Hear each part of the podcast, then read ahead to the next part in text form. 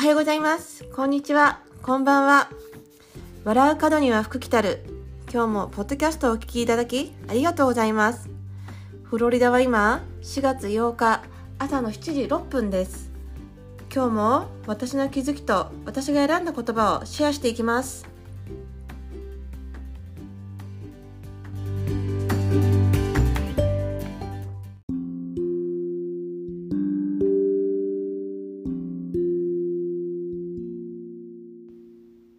はい、えー、それでは私の気づきをシェアしていきます。えー、幸せになりたいなとか、運を引き寄せたいなとか、あと仕事で成功したいなとか、あの目標を達成したいなって思ってこう行動に移すじゃないですか。で、いろんなことにこうぶつかったりとか、こう結構私私もすごく自分の経験の中からこうやりながらやりながらこう自分の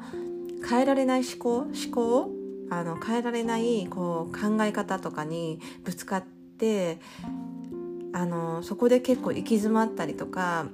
なんかこう諦めちゃいそうになったりとかこう自分を責めちゃったりとかそういう期間そういう時間って何度もこう繰り返してあったんですね。で今回その私が今までこうしてこなかったことその知らなくて本当に知らなくてあの無意識にこう自分がその思考にいつもこう戻っちゃう。こう自分の過去の自分のトラウマだったりとかこう母親のことだったりとかこう常にこう何か起きるたびにこうなんで自分はなダメなんだとかこうついついこう自分を責めてしまっていたあの自分の過去その、うん、そんなどうしてそれが来るのかなっていうことを私も今回ちょっとお話を聞いてあやっぱりそれってすごく大事なことだったんだなって思ったんですね。あのそれはあの両親との和解をするその親子のわだかまりをなくすっていうこと、うん、これ私本当にあの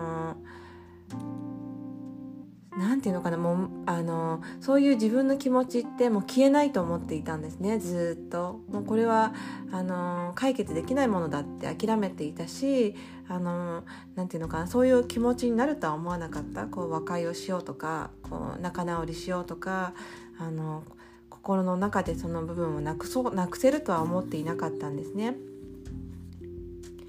でまあ私はなんかこう去年のそのコロナコロナ禍で、まあ、日本にも帰れなかったしこう長い時間母親とも会えなくてでふとしたこと本当にふとしたことだったんですけど、まあ、子供に本を毎日読みか読み聞かせをしながら子供が本は本がすごく好きで私も本が好きでそういったきっかけを与えてくれたのはは私の母親だったんですね。その本を好きになるきっかけを与えてくれたのはまさにうちの自分のお母さんだった。でねあの疲れて仕事が終わって疲れて終わってからでも絵本を読んでから読みあの読み聞かせをしてからいつも寝かせてくれた。でプレゼント誕生日だったりとかクリスマスプレゼントにはたくさんの本をプレゼントしてくれてあの母両親はすごく仕事で忙しかったんですけど私も兄も妹もその絵本だったりとかあの歴史のなんだろう歴史の漫画みたいなあのもう本当に何十巻も揃ってたのでそれを見てあのなんていうのかな母母と父が仕事終わるのを待っていたりとかそういう子供の頃をあの自分の子供に読み聞かせをしながら思い出してでふとねあのすごい感謝の気持ちが生まれたんですね。すごいあのあこう私にそういうことを与えてくれたのはお母さんだったんだって。あんなに忙しくてもこうそういう時間を作ってくれたお母さんがいたからあの本が好きな私がいるし本が好きな絵本が好きな娘がいるんだなと思って。でまあそういった部分にすごく気づけてすぐに私はちょっと恥ずかしかったんですけど LINE でメールをしたんですね。あのおな、うんあの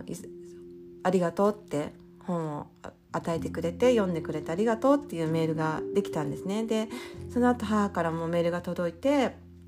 メールが来てあの小さな時のこと覚えててくれてありがとうって嬉しいって言ってあのメールをいただきました。でまあそれが本当にすごく大きなきっかけでそれをやってからそれが終わった後全く母に対してのそのわだかまりがなくなった。もっとね愛してほしかったとかもっとこうしてほしかったっていうそういった気持ちが自分の心の中にこう何て言うのかなこううずくまってたこう子供がなんか泣いてた気がするんですけど笑ってる感じになれた。自分の心がこう軽くなったんですねすごく。そういった経験を私も去年してまあそれがまだね本当に去年のことだからすごくはっきり覚えているんですけどもその後から全くこう見える世界が変わってあのー、思い込みみたいなのがあのなくなった？あのこうしてほしかったって気持ちはあったんだけどでもうん。でもやいっぱいやってもらってたよなって思って。そういうことにも気づけたんですね。愛情がなかったわけじゃなくて私がそれに気づかなかった、うん、ないものにばかりこう執着してたからあったことに対して、うん、それがなんかこう感謝っていう気持ちを持てなかっただけであって、うん、私はそのことにすごいあの感謝ができてから全くこの何て言うのかな自分を自分も責めなくなったしあのあとはこう誰かに愛されたいとかって思わなくなってむしろこう私がこう誰かを愛したいって家族を愛したいとか娘はもっともっと愛したいとか夫のことももっともっと愛したいって思えるようになってからあのまあ、行動も変わるしやっぱり言葉も変わるし全くこう、うん、マイナスに考えられなくなってきてで本当にそういったことがあってからのポッドキャストだったりとかこういったあの行動に変わっていったんですね。なんてなんていうのかな隠す部分っていうかこう自分の中の隠す部分っていうのがなくなってくれたおかげでなんか生きやすくなって本当になんかこう、うん、生きやすくなって本当にこうやってあの楽しいなって思えるようになった。なのであのまあこれがすごく親子関係っていうのがその自分のメンタルメンタルに関係してくるっていうのを私も知ってその子供はこう両親のテープレコーダーだっていうぐらい親からの影響ってやっぱり大きいそうなんですね。で親がこう与えてくれ与えたこの当たり前っていう当たり前っていうその思い込みだったりとかそういったものをあの外していかないとこういくらこう成功したとしてもうん、やっぱりこう心から喜べないというかこう自分を許せなかったりとかあの認めてあげられないそういったあの現状が起きてしまうそうなんですね。そのなのでそのまああのこれってすごくタイミングもあるかと思うんですね私なんかもやっぱりそう去年のタイミングでそういったことができてそれからすごく楽になれたんですけどでもなんかこう早く知っていたらもっと早く知っていたらとかって思いながら、まあ、本当にこれもいろいろなことを経験しながら、あのー、クリアしていくのかもしれないんですけど、まあ、そういった何て言うのかな、あの家族親子の和解ができているとあの自分がもっともっと生きやすくなるそういったことをなんかこう気づけてあのね、これは遅くても早くてもとってもあの大切なことだと思うので今日はシェアさせていただきました。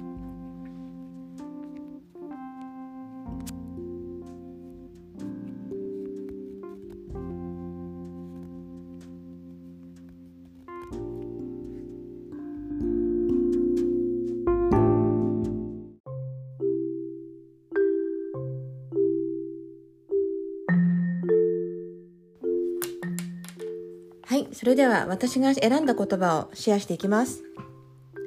人間は皆生まれてくる時から不平等なものです。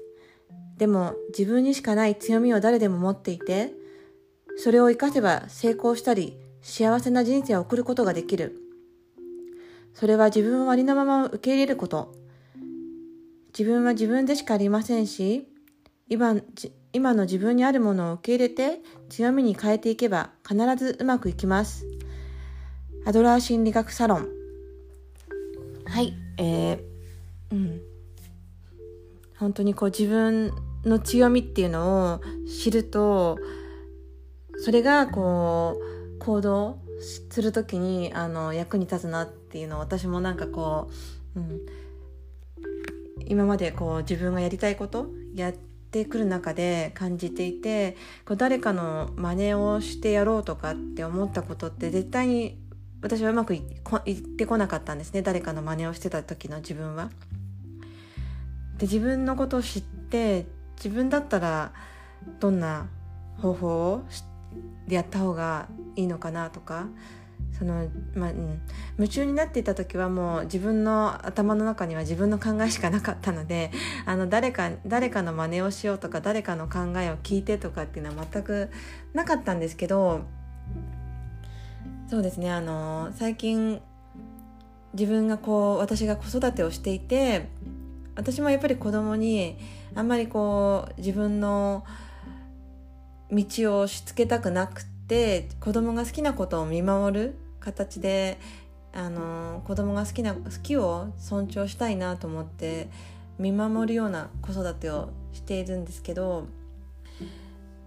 あのうちの子はこう恐竜が好きだったりとかあのトカゲが好きだったりとか爬虫類系がすごく好きであの 本当にそれが3歳とか4歳ぐらいの時にあのプレイグループで遊んでるとあの女の子たちがみんなこうねぬい可愛いぬいぐるみとか可愛いあの人形で遊んでいる中うちの子はこういつも持ってくおもちゃが恐竜とかで中には怖いっていうようなちっちゃな子が怖いとかっていう子もいたんですけどそれにちょっとショック受け受けてるのかなって思いきや、まあ、一瞬はなんか怖いって言われるとやっぱり悲しい顔になるんですけどまあでも自分が好きだからしょうがないやみたいな感じででそれを受け入れてくれる男の子たちとかあのそういった子たちと仲良く遊んでいてあんまりこう、うん、それ持ってっちゃダメよとかあの女の子らしいことしなきゃダメよとかっていう言葉は私も言わないで育てています。まあ、そんな感じでこう自由に育ってくれててあの私もあのそういう姿を見て嬉しいというかあ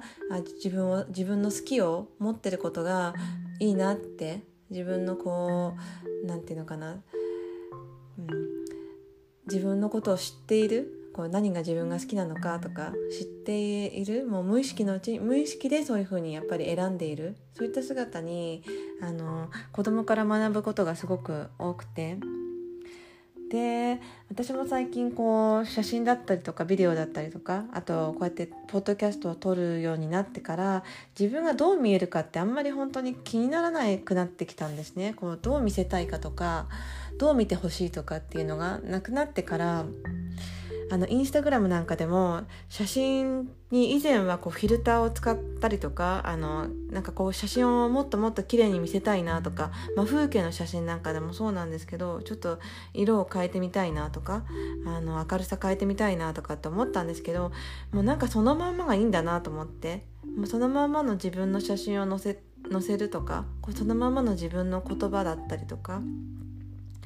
あの飾らない綺麗に見せようとかかっこよく見せようとかっていうことが外せた瞬間からまた生きやすさが倍増したというか あの自由に。あの、うん。まあ、どんなことを言っても文句を言う人は言うだろうしあのどんなどんな洋服を着ててもどんな写真を見てもあのなんていうのかな批判をする人は批判をすると思うんですけど別にこう批判をされたからってね、自分がそれに合わせるのもなんどうなんだろうと思って、うん、だから人の基準のやっぱり人の基準の幸せとか人の基準の綺麗っていうのは私にはこう当てはまらないしその人にはその人の基準だからそれを貫き通せばいいと思うし私は私でやっぱりこう自分の好きだったりとか自分の基準で行動していく、うん、それで本当にいいんだなってそういうふうに思えて、まあ、自分のありのままを受け入れてで今できること最大限にあのやっていたらあの今日の最大限は昨日よりも落ち昨日あ昨日の最大限よりも大きくなってると思うし明日はもっともっと大きくなってると思うんですねその幅がね。だからあの毎日日々こう成長していくと思うしそれをこう積み重ねていきたいなって、うん、先日もこう本当に私書くことも喋ることも、あのー、まだまだなんですけど毎日毎日これを続けていったらどうなるんだろうと思って来年のこの今頃どうなってるのかそういった自分を想像した時にすごく楽しみになりました。うん。ままだまだだからやらないとかこれしかできないからダメとかって言うんじゃなくてそのまあそれを自分そんな自分を受け入れてその姿をあの行動に移していく姿で本当に、うん、今日よりも明日明日よりも明後日があの良くなっていればもうそれでいいんじゃないかなと思って、うん、行動に移した自分ってすごいんだなってそこでまず認めてあげて。でそこから成長を見守っていく自分の。きっと、うん、あの続けていったことの先にはあの自分が一自分に対してすごくあの自信もますます大きくなると思うし、うん、そんな風にこの文章を読んで言葉を読んで思いました。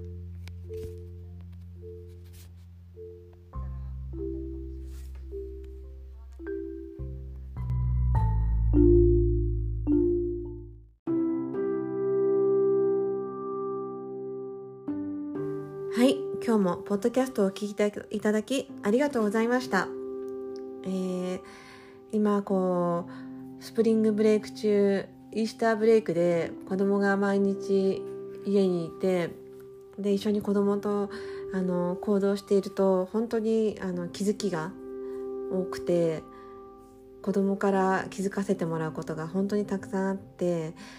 で楽しく過ごしているんですけどやっぱりこう毎日ちょっとバタバタしていて心に余裕がなくなってでそんな時に今日の最初にお話しさせていただいたようなその親子関係のことだったりとかを学ぶとあの自分でもやっぱり今の自分の行動とか反省することとかもっともっとこう子供と向き合いたいなとかっていう気持ちにあのなったりあのやっぱり、うん、自分がやっぱり経験したことを通してその親子関係私も自分の子供といい関係をつあの築き上げていきたいなってあの思ったりそういった、うん、なんかちょっと忘れちゃいそうなこと当たり前すぎて毎日が当たり前のようでついつい忘れがちなことをあの、うん、こうやってポッドキャストを通して私は勉強を始めてからいろいろ勉強を始めてからあの気づかされてあの、うん、良い機会だなって思います、えー、これなかったら本当にただただ毎日こう流されていくのかなって思うし、うん、なんかこう気づきがたくさんある毎日ってすごくあのいいなって、まあ、気づきがあってそこで立ち止まって反省することもたくさんあるしこうそれを生かしていきたいなってあの、うん、もっともっといい関係を作っていきたいなって思いながらあの過ごしています。えー、はい、えー、そんなわけであと4日間かお休みもあと4日間うん、子供とあのこの春の気持ちがいい今ちょちょうどフロリダもあの過ごしやすい日が続いているので、うん、子供と楽しい時間を過ごしながらあの気づきもたくさんもっともっと増やしていきたいなと思います。えー、それでは今日もあのポッドキャストをお聴きいただきありがとうございました。あのどうぞ良い一日をどうぞ良い夜をお過ごしください。それではまたね。バイバイ。